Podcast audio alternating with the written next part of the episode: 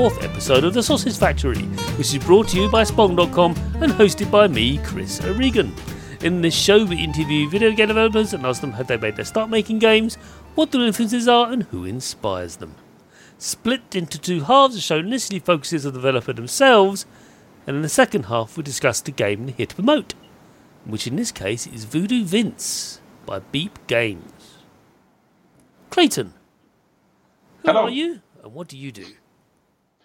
I am Clayton Kauzlaric, and I'm, uh, I, I guess, the head honcho guy at Beep Games, which is really just a small little independent uh, developer that um, I've used for quite some time since Voodoo Vince to create small games, experimental things, just to sort of um, keep making games because I can't stop doing that. so, um, and uh, I'm also a creative director um, over uh, with Microsoft Global Publishing there in their first party games. Wow, so you have two hats. Yeah, well, one's, one's the kind of like the real hat, and that's that's the, the the day job, if you will. But that's Yeah. what I do, you know, most of the time. And then, you know, I, I because I apparently don't get tired of working on games all day at work, I go home and work on them on weekends and evenings, which is um, very popular with with my family. So I can only empathise a little bit because I I find games all consuming, a little bit too consuming.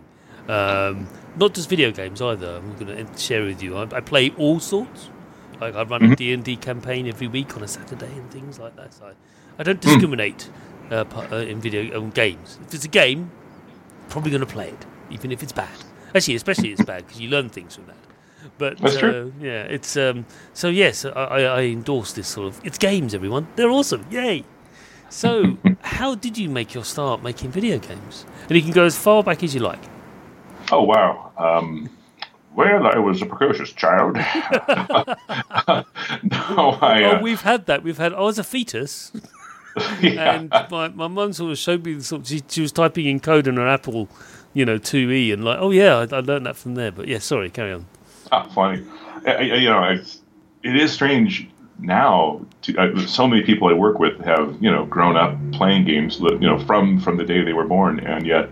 I, I think in my case that was that would have only been like family board games and um, strict, strictly analog uh, paper RPGs, things like that. It was uh, and and it, when I was in you know school, it was only a handful of kids who had um, like Ataris and things like that. So it wasn't like it was widespread. I mean, if you wanted to see a video game, you had to go down to an arcade and and you know see the coin ops and stuff there. When which you know I did whatever I could, but it wasn't like something that I think was uh, you know in in my DNA to this to, in the same way that someone who grows up with you know with games today.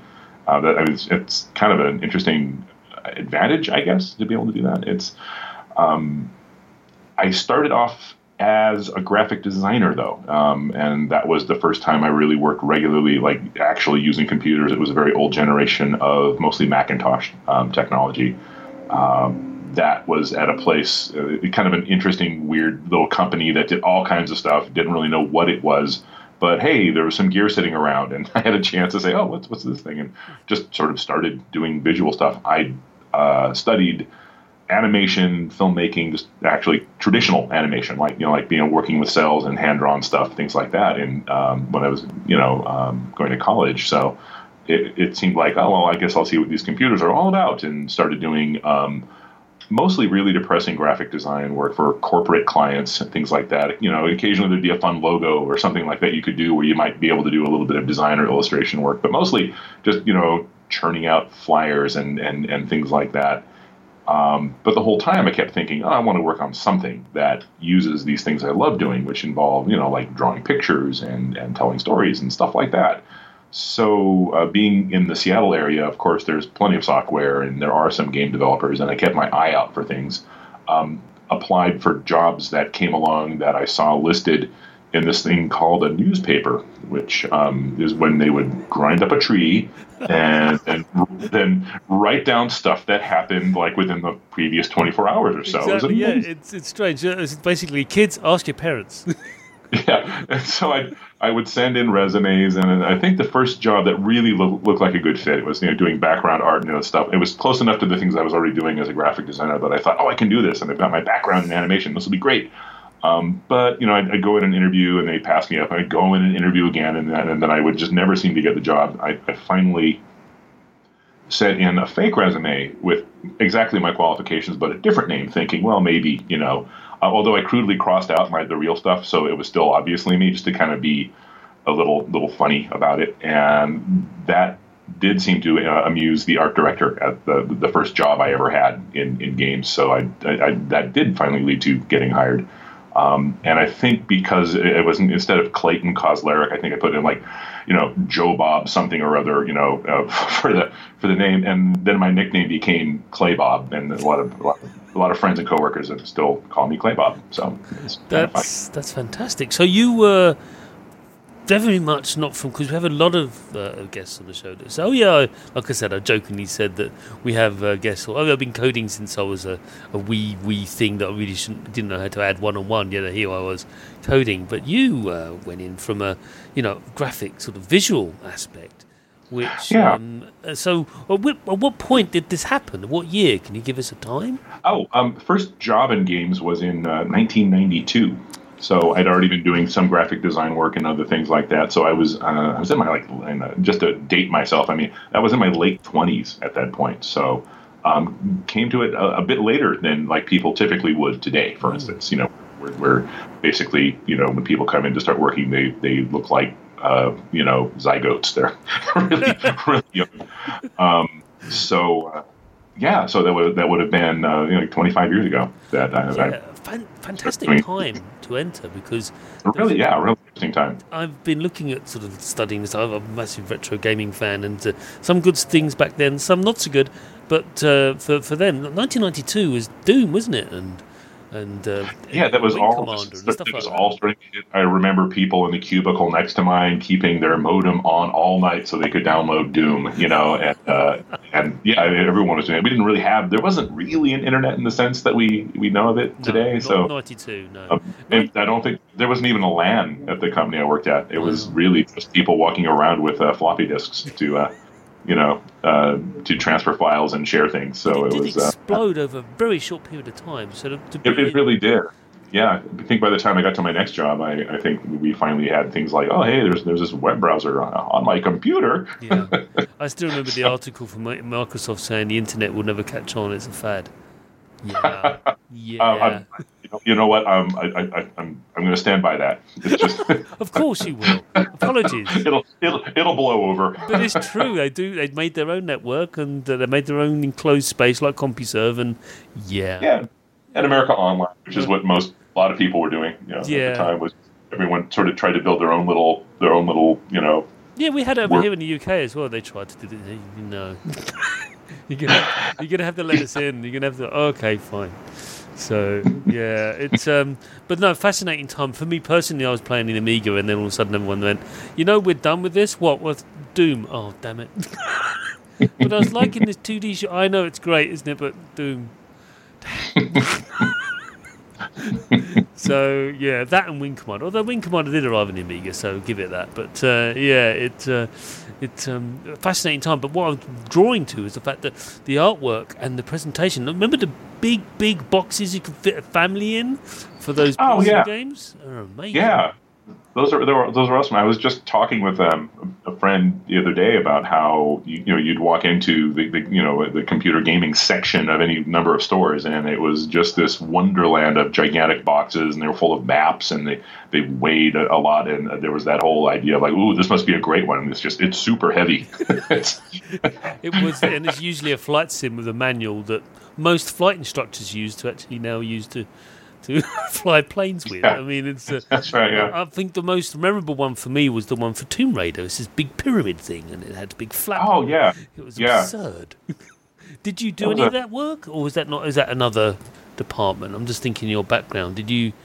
oh, um, I think I think by then, I mean, I, I worked on a number of PC games. Uh, they were very early games. None of them very, you know, like super well known. I think there were some sort of um, educational games where kids could make their own storybooks, and there were some things like that that I worked on at my very very first job, which was this very small studio um, near Seattle. Okay. And um, so, you know, yeah, there were there were boxes for those things. So there was the there was the thrill of going to the store and seeing the box of the thing I worked on. You know, was that was that was cool. It was. Um, yeah, the, the, that physical presence is still something I think everyone still sort of sort of wants. You know, the uh, the virtual goods are you know obviously taking over, but I, I think everyone sort of misses that the idea of that. You know, I can I can explore this thing, I can read through it, I can look at you know cool uh, you know materials that come with it, or I can read backstory if there's a, a cool little you know book or something. It's it's, it's really interesting. Yeah. So moving on to from that era, very important one, you then went into another ridiculous era of the mid '90s or the late '90s, with the arrival of Half-Life, you know, and Baldur's Gate, etc., etc. Where, where, where did you find yourself then, and what happened?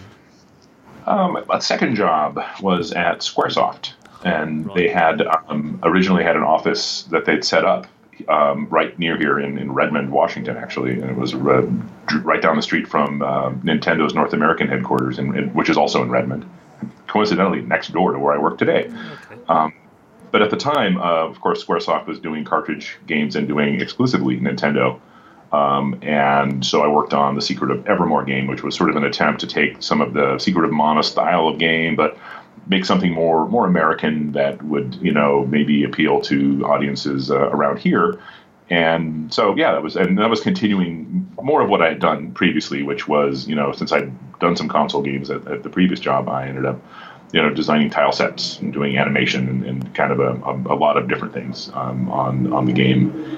And that was um, uh, very very cool. It was, it was very interesting. So it, it, was interesting that you were mentioning though, like when when Doom hit, you know, there was the there were the tremors, you know, in the force of, of 3D art and 3D games kind of taking over and becoming um, where everything was headed, and, yeah. um, that, that that all hit. I think uh, uh, during my second year at SquareSoft, our game I think was had just come out or was about to launch.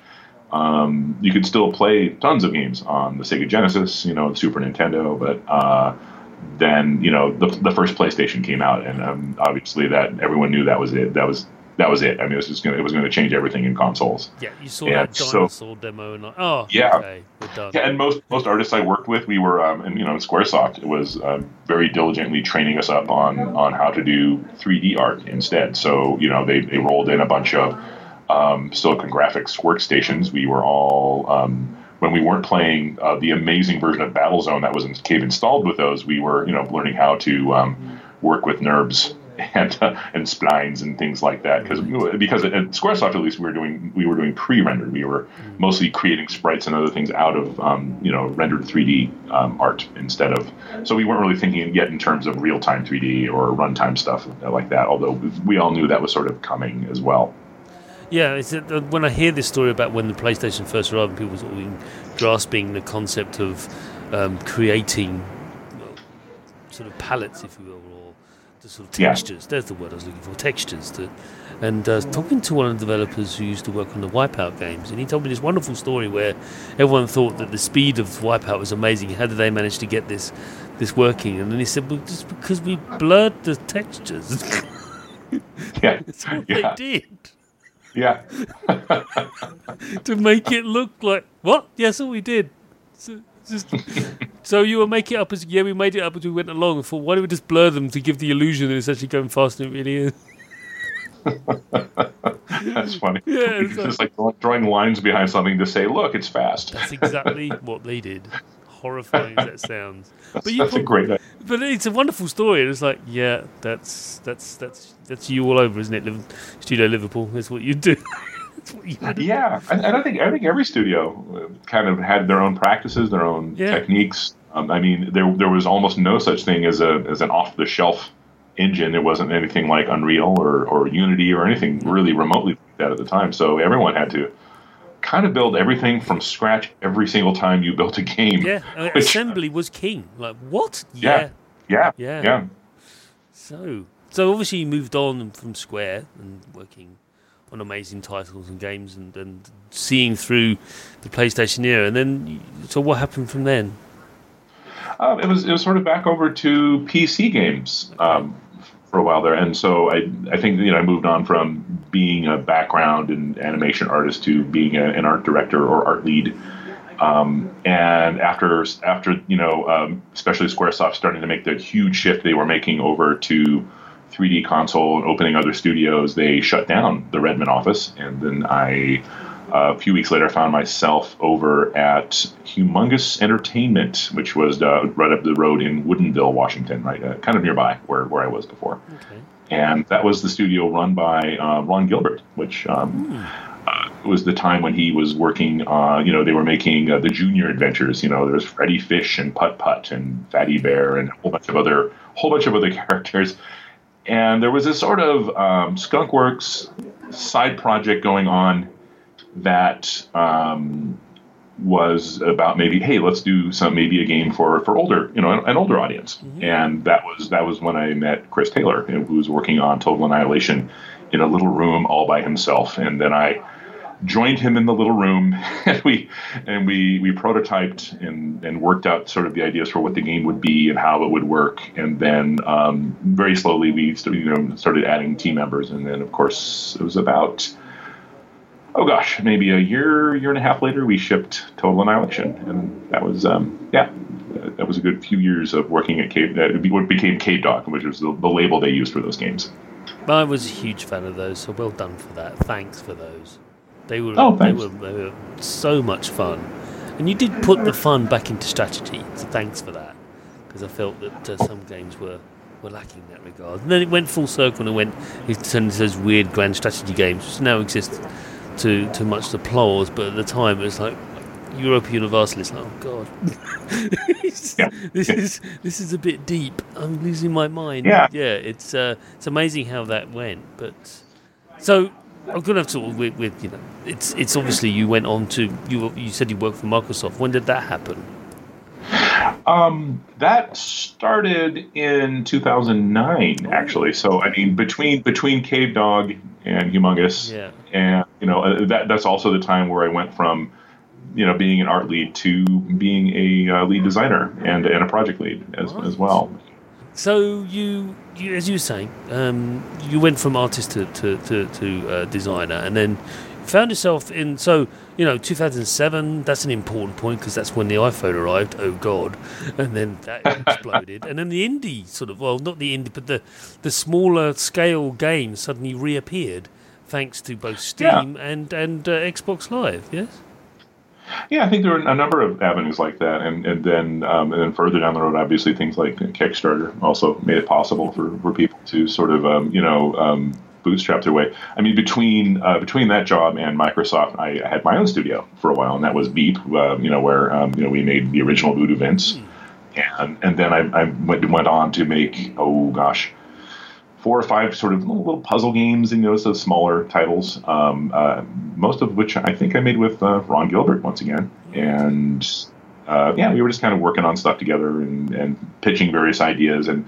it, it, was it was interesting because I look at those games and I look at the sort of pitches we had, and I keep thinking, man, we missed we missed that window for Steam and all that other stuff by two or three years, and and and uh, or or even smartphones for that matter. Um, yeah. they, some of that stuff would have been like perfect for that, but we sort of um, you know he he went up to Hothead to work on Deathspank, which we we had created together during that time and um, then yeah, I, I went uh, for a couple years to ga- uh, gas powered games um, and worked on some things again with Chris Taylor. And then after that, uh, I'm just filling in that gap there. After that is when I, uh, 2009 is when I ended up at at Microsoft um, working as a, as a, design director on the.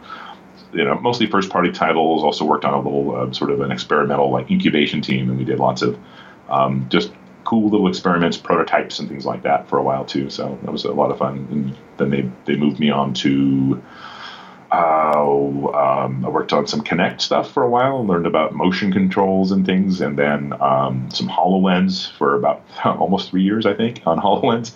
And, and yeah, now I'm, I'm sort of back in um, what you call like regular um, console game, like first party stuff right now. Um, games are in a fantastic, wonderful place, in my opinion. You may disagree, but I think uh, it's one of the most interesting eras we're in the middle of. We can harp on about we have been doing the show, uh, harp on about the past. Yeah. Right now, it's nuts uh, in a yeah. good way. And it's you know my Steam library is embarrassingly filled with games I've yet to play because I bought them on a Steam sale. Like, oh look, it's only fifty pence. Chris, you're never going to play it, but it's fifty pence. you know, yeah. it's, you know, it's just that, that ridiculous, you know. And I, uh, a, a, fellow um, guest uh, appeared on the show, and I said, "I'll call it my pile of shame." He goes, "No, don't call it that call it your investment in the video game industry. Like, Yeah, yeah, that that, that is it, it, true. it really is. It's it's like it's got all of the things we've ever played, you know, um, all still coexist side by side in a way you never would have heard of. I mean, you can play an amazing uh, side scroller; those those still exist, and they're amazing. Yeah. There there are ideas and narrative things and stories being told. I mean, that, I mean, I, I look at you look at something like like Firewatch. Yeah. You know, um, the, how yeah, I was, imagine pitching that to a publisher like you know 15 years ago. They'd march you would out. They'd ask you to leave the building after you've said the first sentence. Oh, Yeah, exactly. And, and yet now- and, and I think a, a big part of that formula is now the people making the games can find their audience, whereas before you were kind of constrained by, you know, the traditional ways of manufacturing and marketing and doing all that stuff. And I think uh, now it's sort of this really interesting sort of a two-way communication now. That's just astonishing. and what's also astonishing is that what you just described, the old marketing, that's still there. It's still Mhm. happening. Hasn't gone away. It's just marching side by side with this other crazy stuff that those people who manage that cannot fathom. and that's great. Yeah, that's fine. it, it is interesting to watch um, because you know I've been at this for a while. You know, everyone trying to figure out like how what to do as as as the you know the ground shifts under your feet and and the changes come along so quickly and you know what people where people buy games and what they cost and everything are all just wow. It's it is yeah, like I said, it's it's it's. I think mostly, almost entirely good, but there are obviously um, adjustments to be made. And I, and I think the the giants, you know, giant games that are sold and made in very traditional ways will be with us. I think forever.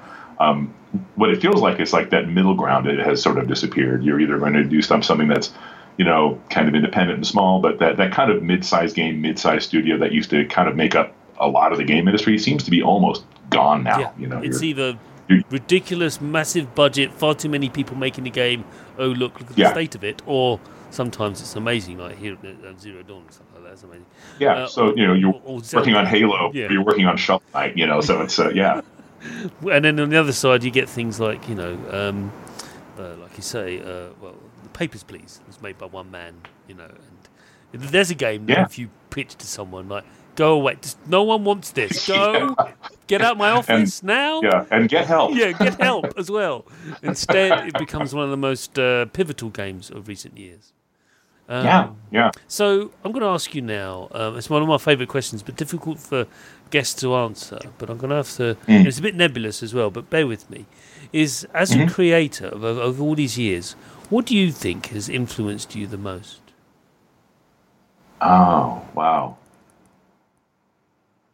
You know, you know, it's really interesting. I mean, I it's sort of a mix. There's like sometimes there's a flavor of the week kind of thing that happens where I'll I'll play a game and I'll just be so uh, taken in by like, wow, look, look at this amazing thing they did with how they do their missions, or how, look at look at this amazing uh, UI they've done, or and and yet I I guess I'm trying to think back to something that's more fundamental than that, and it it really does come back to some of those like you know earlier experiences when you know especially when console games started becoming truly epic you know in terms of like playing Zelda playing o- Ocarina of Time. Yeah.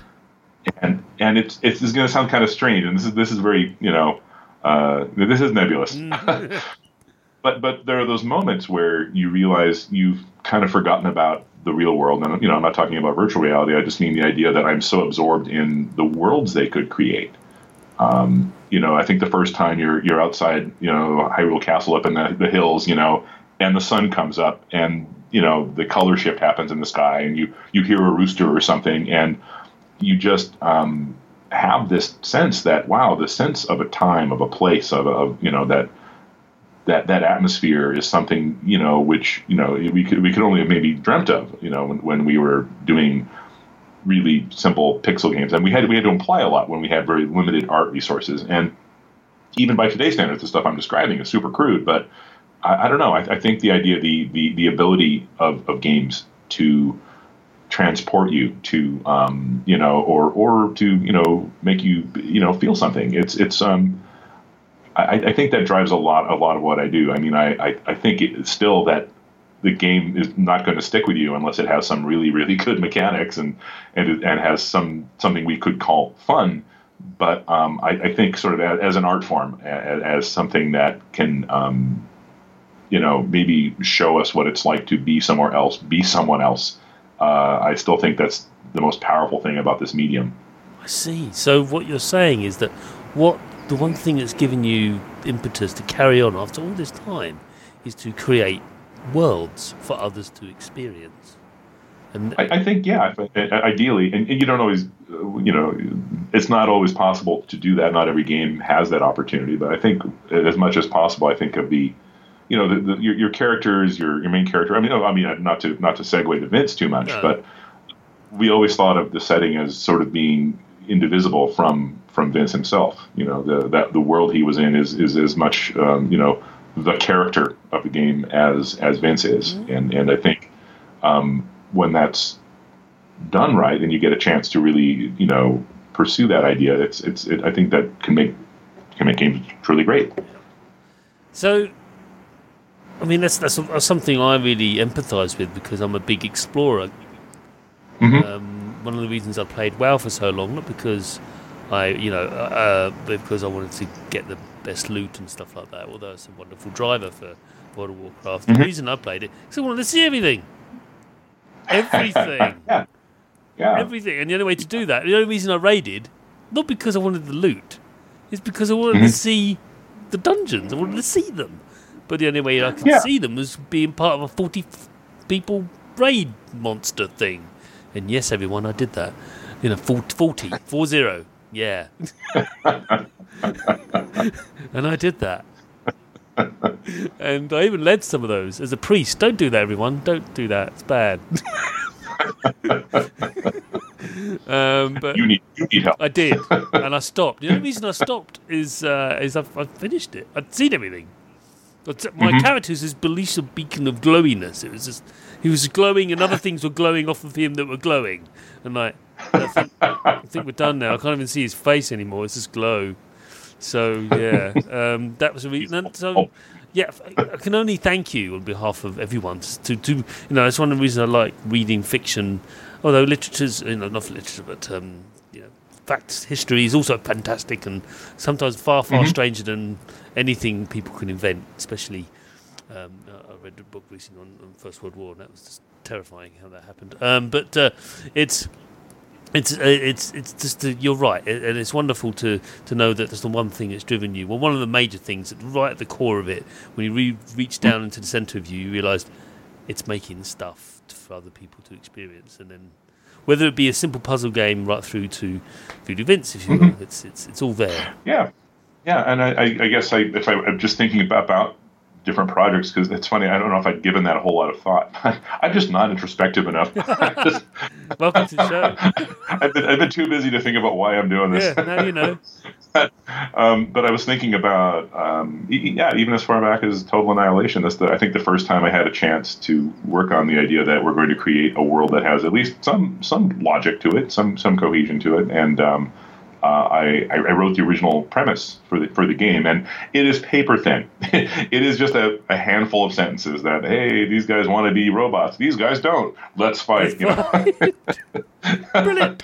but the the thing that came out of that that I think really helped keep the game alive for as many years as it is as it was still being actively played and modded is the fact that it was it was a framework that was simple enough that people could sort of write themselves into it you know, they it, it, it, didn't have to be this you know this amazingly dense you know uh, lore because the people playing the games provided that. They ended up writing you know fan fiction and all kinds kinds of stuff just around that you know very very simple pres- you know, you know, premise. So it doesn't have to be like you know you you go crazy writing an encyclopedia about your world. I think it's just giving people something that they can either identify with or sort of see themselves reflected in some way that they just want to keep being a part of it. So well, next question then is also quite hard for developers to answer because they don't want to hurt anyone's feelings. But I have to ask you, mm. what developer do you most admire in the industry and why? Oh, well, that's interesting. Yeah. Um, it, it's funny because you know talking uh, uh, you know a little while ago when we were talking about just this variety of things, I, it, it almost feels like I could break that up by different reasons and point out different studios, yeah. you know, for that. So I don't know if there's any single studio right now that I, I look at and say, "Yep." One, but, uh... oh, Wow. Um, I can see. I can't. Oh, see. I can. I, I guess you, you could talk. Do, it have to exist now? no, it doesn't matter if they, if they they're obviously still working, maybe in some capacity, but uh, maybe not the studio itself, but the the alumni of said studio. But yeah. Well, I, it, yeah. So it's it's. I'm I'm going to narrow it down to things like uh, the things that like made me want to run out and start a studio of my own, and you know, and and I think at the time I was looking at the sorts of games that were made by Shiny um, or or Rare or places where there's some humor, there's some color. Um, you know, there, there's obviously the, obvious the people who make the games loved what they were doing. You could really tell by, by when you when, when you played those games.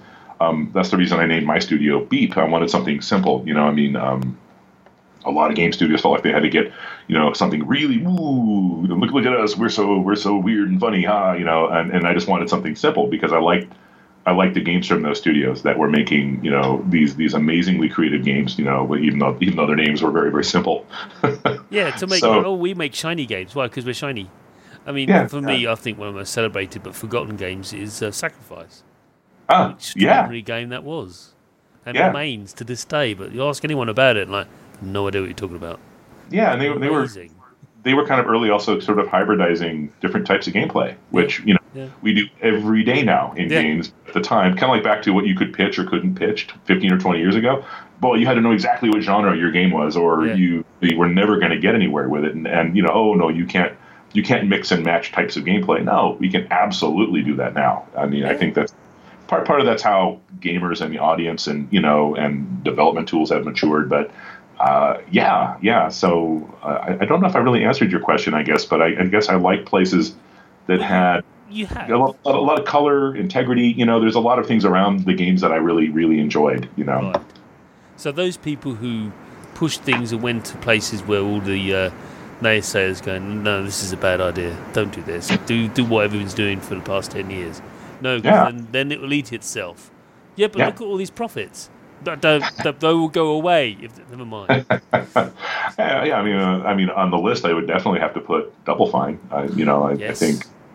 Um, you, you, see, you know, you, you, look across the range of things they've done. Always interesting. Everything's very different. They're they're not afraid to try new things. They're they're not just they're not just turning a crank, you know, and, and out comes the next version from that's based, you know, uh, it's, uh, you know, and, and yet it's also, you know, it's, it's a, it's a tough existence to, you know, yeah. go from project to project and continually trying to adapt to new business models and technology and stuff. That is very difficult to do as a, as a smaller, you know, studio.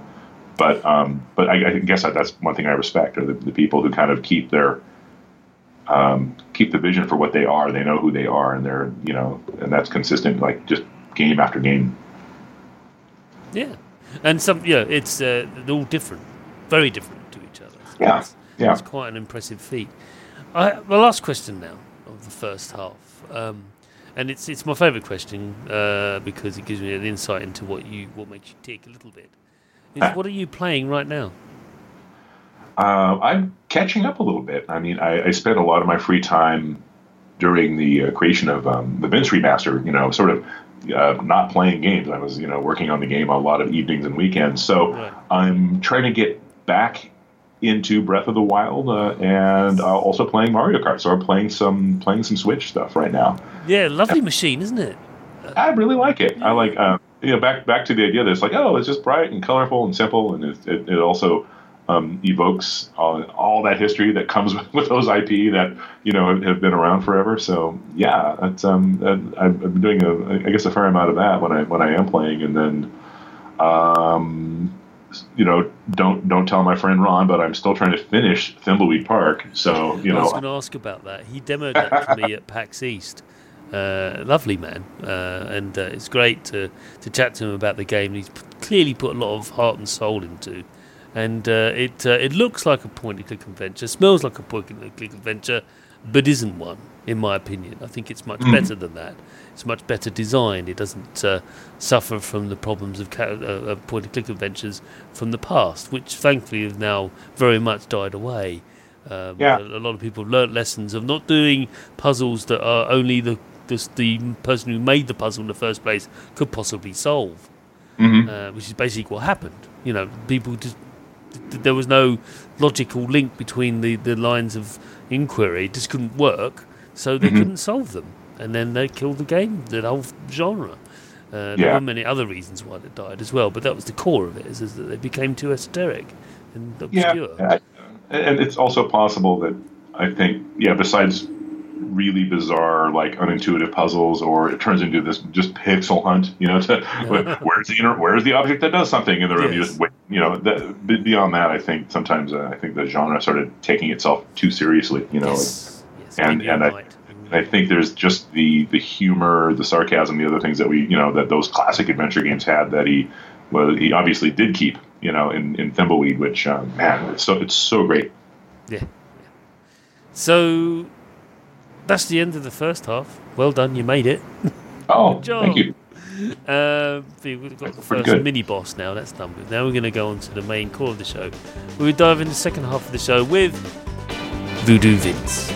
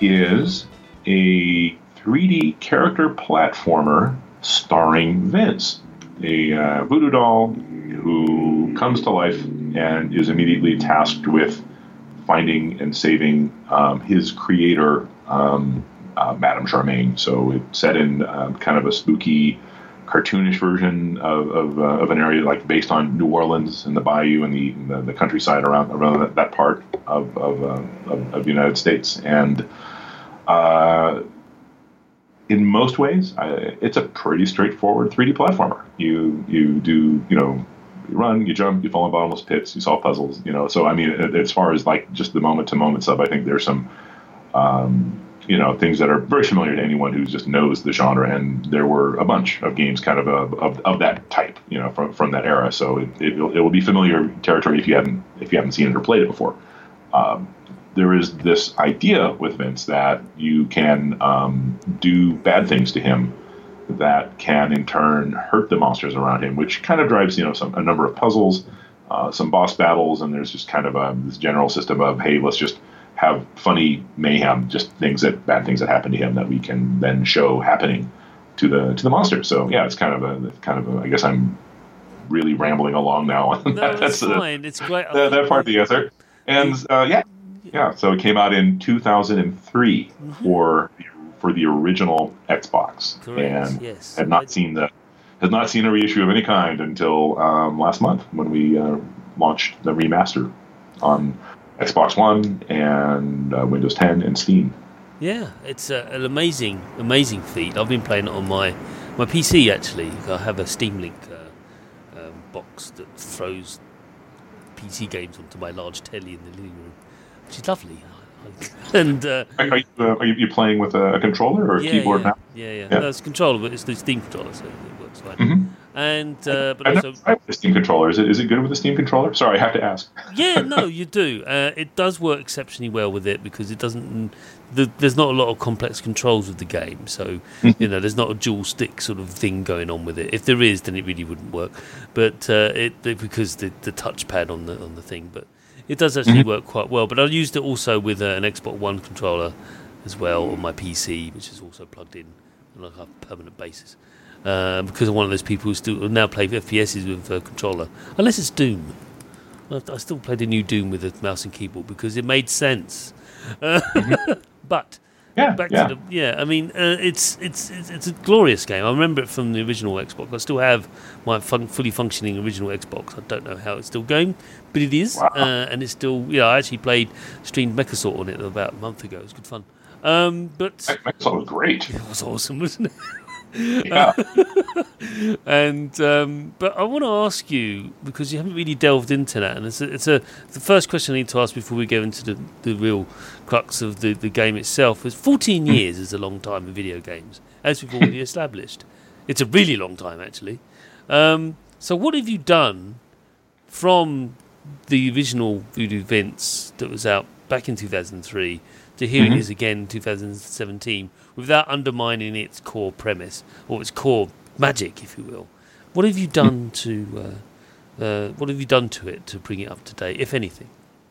Um, very little. I mean, in terms of game, in terms of the gameplay, the game logic, how it works, Yeah. um, his inputs and controls, we kept all of that um, exactly as it was. We didn't really change you know, any, any of those things at all. Um, this was undertaken independently. I mean, it was something uh, I worked on with uh, basically a, a team of four people. You know, did did, the remaster. So we had to be strategic. You know, we had to be careful about the things that we we, chose to do with the game. So we knew we could update certain things. We could change. You know, and we had, we had to go in just to get the game to compile, just to get it to run again. We had to rev it through a number of generations of DirectX. and um, and speaking of assembly, uh, which you mentioned earlier, I that was all of our shaders were written in assembly. So all of those had to get. I mean, a, a, a great deal of the rendering of the game had to be replaced. And uh, while we're at it, of course, we're going to you know bump it up to 1080p. We, we're, we'd like to have a you know better frame rate. All those other things that kind of come with.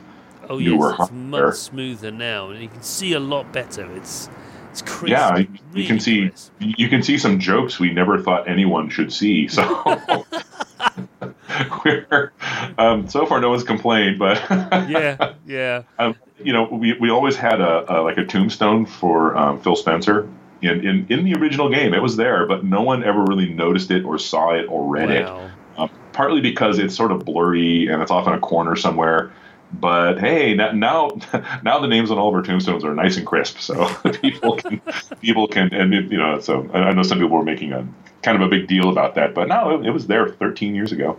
Yeah, people um, don't reckon, remember because they they think that all those games at the time, oh, yeah, it's really clear and crisp, and we play them now, and like, why is it all so fuzzy? Because they had no memory. it's they, they, they couldn't do what they do now. You take it for granted all this 1080p stuff and beyond 4K, etc. It's like, Yeah. you know, oh, isn't it all like? No, it wasn't. Never. No, it wasn't. No. Yeah, it, it's it's not you know it's sort of like um you know like the way Thimbleweed isn't isn't really a, a- an old adventure game, but you might think you might think they were like that. yeah. you know, in your in your memory, you know, Yeah. you kind of embellish things, and you and your in your own sentiment, your own you know uh, nostalgia kind of makes you feel like, oh, it was this great, you know. Well, yeah, it, it was great, but um, there are Yeah. some things you sort of have to do that are just expected now um, of games, and and you have years of advancements, not you know, in how you render stuff, and you know how, how controls and inputs work that you can take advantage of. Um, so I, I think I wanted that without compromising the original, and and I, the way I've often framed it is, I wanted to do sort of a restoration job. You know, like taking a finding you know an old painting or something that's been covered with grit in an attic, and then the idea that you want people just just to appreciate what it was and you know and, and how it's maybe how it seemed to them even, even if it's a, a little better in some ways than, than it was um, and that that was basically what we decided you know given our size of our team the resources we had available um, and, and there's a slippery slope. I mean i've got 14 more years of game design experience. I would love to go in and just tear the game apart. Yeah. i would love to change um, but i knew once i started that that i It would probably be Vince too, then, wouldn't it? Basically. it, it would be that, or or it would take another year or more. And as something that I self-funded, you know, I also had to be careful. I had to, you know, like you know, Yeah. sort of, you know, count count my pennies, make sure that what I was doing would get you know, a, a, a, credible reissue of the game that no one had seen for like 13 years, you know, back out there where people could see it again without um, breaking the bank or selling my house or, um, you know, uh, making sure my kid could still have uh, food and toothpaste and things. Yeah, so, yeah. So, so yeah, that's kind so of important. Kind of. Kind yeah, so it's, yeah, it's kind of a balancing act, I guess. Yeah.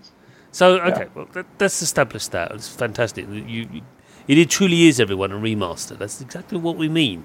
So a remix or a reinvention to remaster. Mm-hmm. So mm-hmm. the core abilities of Vince are mm-hmm. presented to the player very early on, um, which I find sort of refreshing. In whereas many games, oh no, you've got amnesia and you got we discover all your powers blah blah blah. um, I'm looking at you, Assassin's Creed. Um, so with, but you do get additional powers as the player progresses with the regards to, you know, the the icons and the things that he picks up, his special items.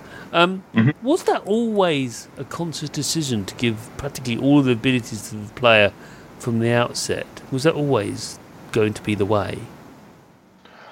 I think so. I mean, I I know that we all you know we're we're in an age now where where, where especially system design is so much better you know and and and deeper and and the idea of like creating like you know these these the grinds and things like that that you can you can unlock or that you can use or that you know better strategy and tactics can be used in in, in a game and i i think i wanted this to just be a you know simple straightforward you can run around and do stuff and it's and and it has some you know um, gives gives you some sort of sense of reward, but but doesn't really you know make you jump through too many hoops to get to it.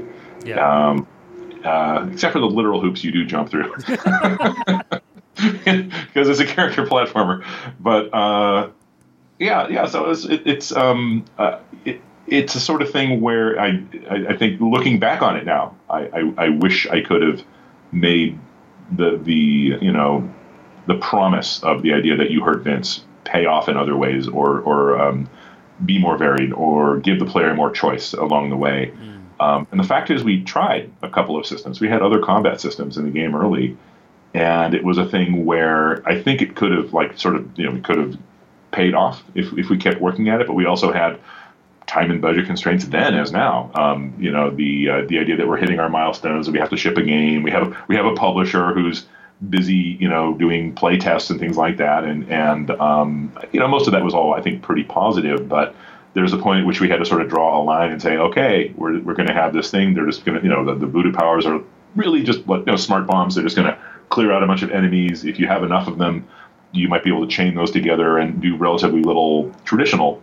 punching and fighting in combat, which you can do in some parts of the game later in the game. But but mostly we wanted to be just sort of sort of an option. You, you can collect them, you don't have to collect them. I've, heard of people finishing the game with um, like three health, you know, bars and and, and and really just the one voodoo power container you start with. Um, so it I don't know. I, I guess I wanted to make it possible to get through sort of a main path if you weren't an obsessive collector, but you can still go and get all that stuff and, and be much better off when you you know when you end the game.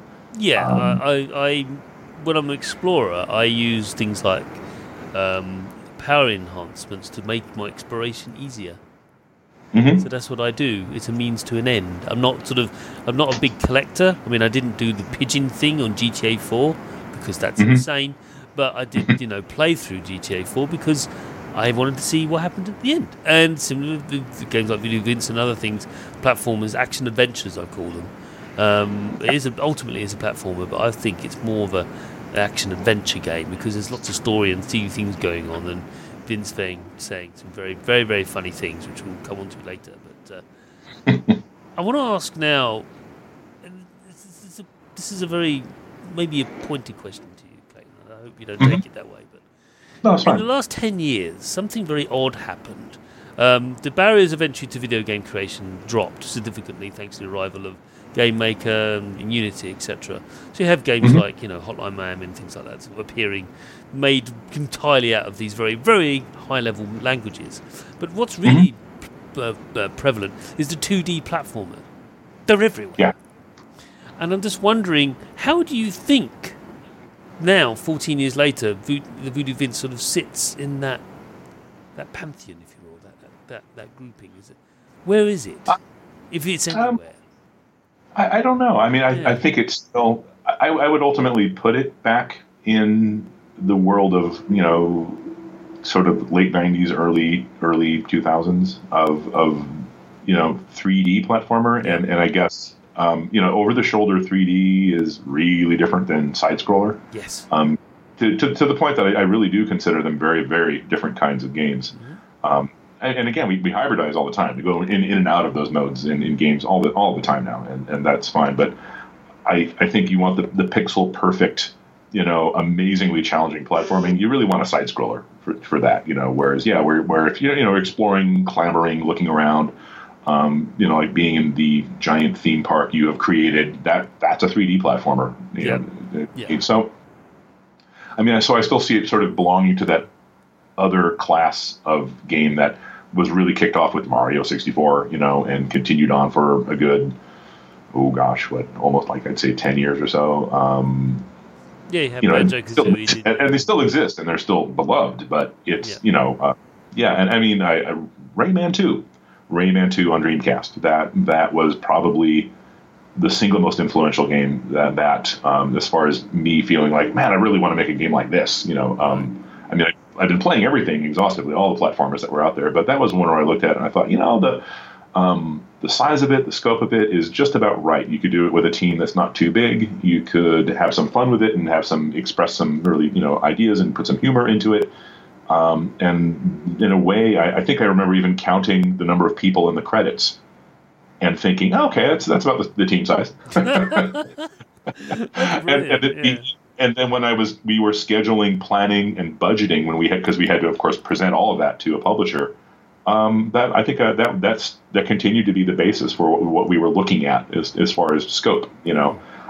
And if you look at Rayman 2, the- even the way he hovers when he's in the air and landing, I absolutely stole for Vince's, you know, hoverland. So, um, Yeah, I mean, the jumping on heads of things is like, yeah, that's what you do in in, in platformers. Uh, certainly, well, uh, ex- except Vince. yeah, yeah, yeah. I mean, you do do the hovering and you jump on him, and then you you, you, Yeah, you then it's, you it's punch. the first. It, oh yeah, yeah, yeah. Then you can you can sort of a head slam, but yeah, it's, Yeah. it's funny that still Yeah. still the first thing a lot of people try is to actually hop onto the head of a monster. then and, no, you got to slam. I, I mean, when I like, yeah. sorry. yeah, when I mean no, um, being British.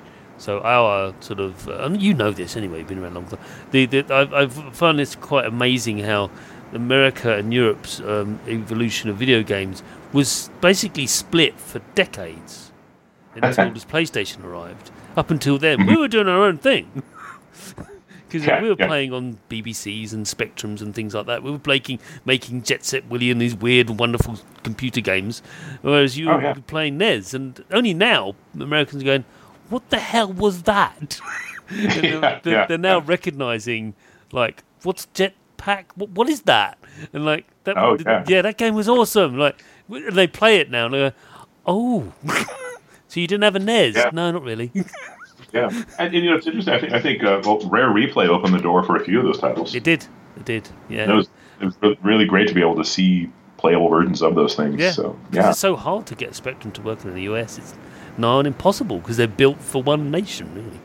But um, it's very, very, very strange. But anyway, we're veering off a little bit off topic. But what I was trying to get to you is that here we have a game from from that era that has been remastered, that has the sensibilities of that era, whereas we have 14 years of game development since then of design development which I keep on impressing on people, especially retro gaming fans and, and aficionados. Like, it's great. I know you like this old stuff. That's fine, but you're ignoring the brilliance and the amazing development that's happened in the last 20 to 30 years, where you get games like Axiom Verge and stuff like this that look Mhm. ostensibly like indie, indie, you know, like like uh, 16-bit games, but really they are they're, they're not.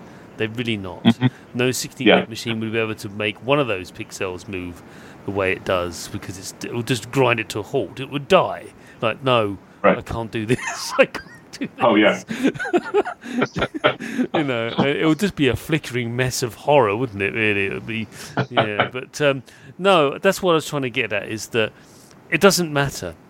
The core of the Yeah. game is still fun. It's still brilliant. It still has that sense of you know what. I, and also the previous question is all about that. Was like, here's the tools. There you go.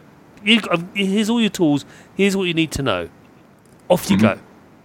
and it's wonderful, and that's and that and I do think that's some one of its strengths, and it's why I liked it back then. And it's why I like it now. It's why I'm talking to you now about it. So I'm really happy to talk about. Oh, great! It. But the last question I've got for you is something mm-hmm. that I've always been fascinated by in video games. Is that we're just not very good at humour, really.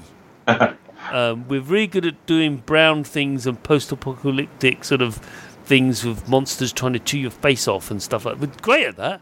We're doing it for decades, but we're rubbish at f- being funny. Yet, I believe Voodoo Vince is ostensibly funny, not by accident. Mm. You've actually set out. Was that always its intention, or did it just evolve that way?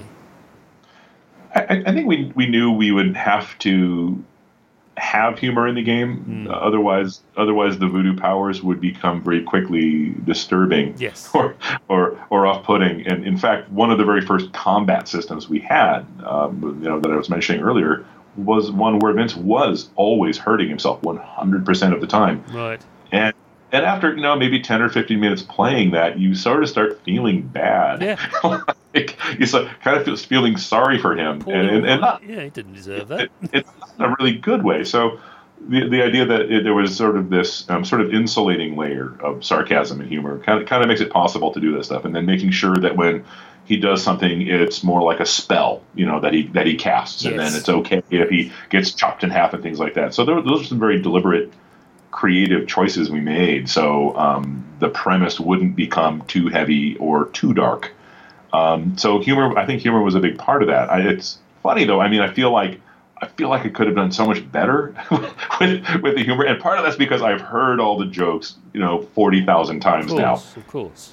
Um, and and I feel like we it succeeds in some ways still, and I feel in other ways I feel like the way the script was uh, written the way we did um, the cinematics, for instance. Um, I think the, the, pacing of some of those could have been a little tighter. I feel like some of the a lot of the jokes don't land. I think super well. I think uh, you know the the concept of the dad joke. You know, it's it's um. It, it is. It is. It is. Uh, them, you know, yeah. very, very. Uh, it is very corny humor. Yeah. It is not. You know, not not, not necessarily a very sophisticated humor. No, it's not nuance. Most, is not. Most, yeah, don't, don't look for nuance in this. This with regards to its humor. Gameplay, yes, but not not the humor. I mean, there's one. Yeah, and, and yeah, I, I think where the humor is the best is when it is part of the gameplay. I mean, we, I think uh, my thinking today is the best humor in games is the emergent stuff that happens because of the game, not because somebody wrote a joke. Mm. Um, but yeah, we, we did, but we did write jokes. Yeah, yeah. we wrote very very traditional jokes, and, and, and I feel like yeah, I feel like I'm, I'm, I'm I very fond of the game. I, I, I you know, it, it, just speaking of myself because I'm just very self-critical. You know, I feel, yeah, it would have been better to end up with more. Like, to, if we were doing Vince today, uh, we would have more physics, actual active physics, so you could do crazy stuff, and then stuff that comes out of that might not be expected, but it could be very entertaining. You know, when when, when you have those abilities, we didn't necessarily have those uh, in our toolbox um, back then. So um, I, I, look at that. I guess I mean. Um, this is a really weird side topic. I'm sorry, but no, no, um, okay. like like when when when when uh, Battlefield first came out, and I think even pre YouTube, people were sharing videos of the exploits where you know they'd have like 20 guys lined up standing on the wings of a plane while it flies along. you know, I mean, it looked ridiculous, but but it was hilarious. Or the thing where somebody you know drives a jeep across a stack of landmines and they they rocket 300 feet in the air. And when you're playing like a multiplayer match, I mean, I guess what I'm saying is a there's story humor that's intentional and that's based on you know the, the thing you craft, and then there's the stuff you don't expect, and you know maybe that's more appropriate to a multiplayer game. But you know, a really great multiplayer match is really funny.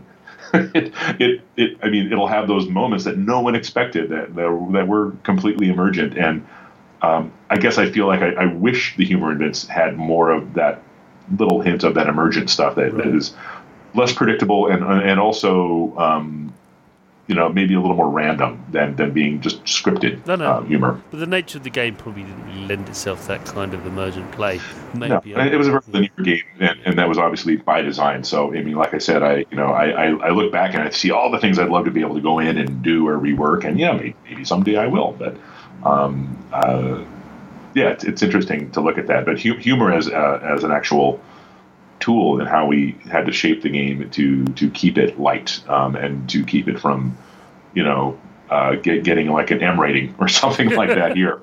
um, was was was key to that. It's amazing what you can get away with if it's all in the spirit of humor. Yeah, you know, yeah. I mean, Yeah, it's. Uh, I mean, like battlefield stories. I could tell you many, which I will not share with the dear audience. Maybe after the show, but oh god, things, the things I got up to. Oh dear, not not a, not a proud man on that one. But uh, yeah, let's just say we had a variant called Battle Punish. We'll leave it at that. Uh, um, so uh, the Voodoo Vince, it's out on Windows PC and Xbox One, as you've already said. Uh, Windows PC on Windows 10, the platform, and also on Steam, doesn't matter which one, uh, and also on Xbox One. Um, and uh, Clayton, it's been fantastic having you on, you sharing your stories and your your thoughts and, and, and views on Voodoo Vince. It's been fantastic. well, thank you for having me. This this is really fun. I hope you got something out of it. I know I did. And our audience Yeah. did. Uh, otherwise, they wouldn't listen. I, But I- I felt like it was a, a good therapy session. yeah, you're, you're welcome. Invoices in the post.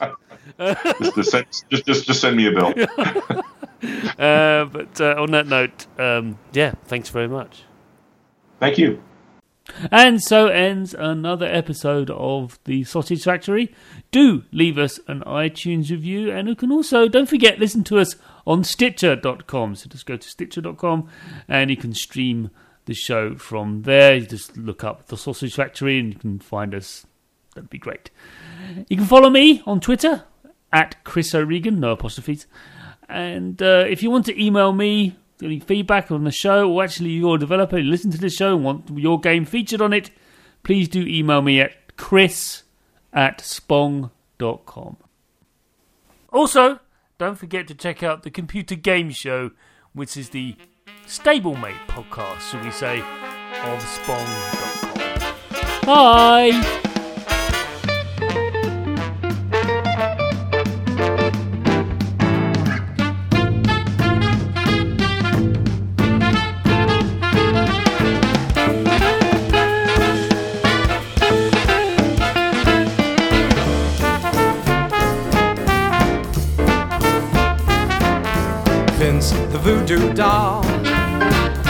Phenomenon known to just a few. That voodoo doll. He jumped out of some wacky magic brew. And that's not all. Things are getting so strange since he came round. A hoodoo brawl. There's a mystery taking over town. He's just a little fella made of burlap and thread. He looks a little funny with those pins in his head. His cause and effect isn't really correct, but he still fills the bad guys with dread. Vince, the voodoo doll. You're gonna feel full when he has lunch. A voodoo doll. You're gonna feel bad when he goes crunch against the wall. And if you should slip, you're gonna take a voodoo fall. He's a hero who's just 10 inches tall.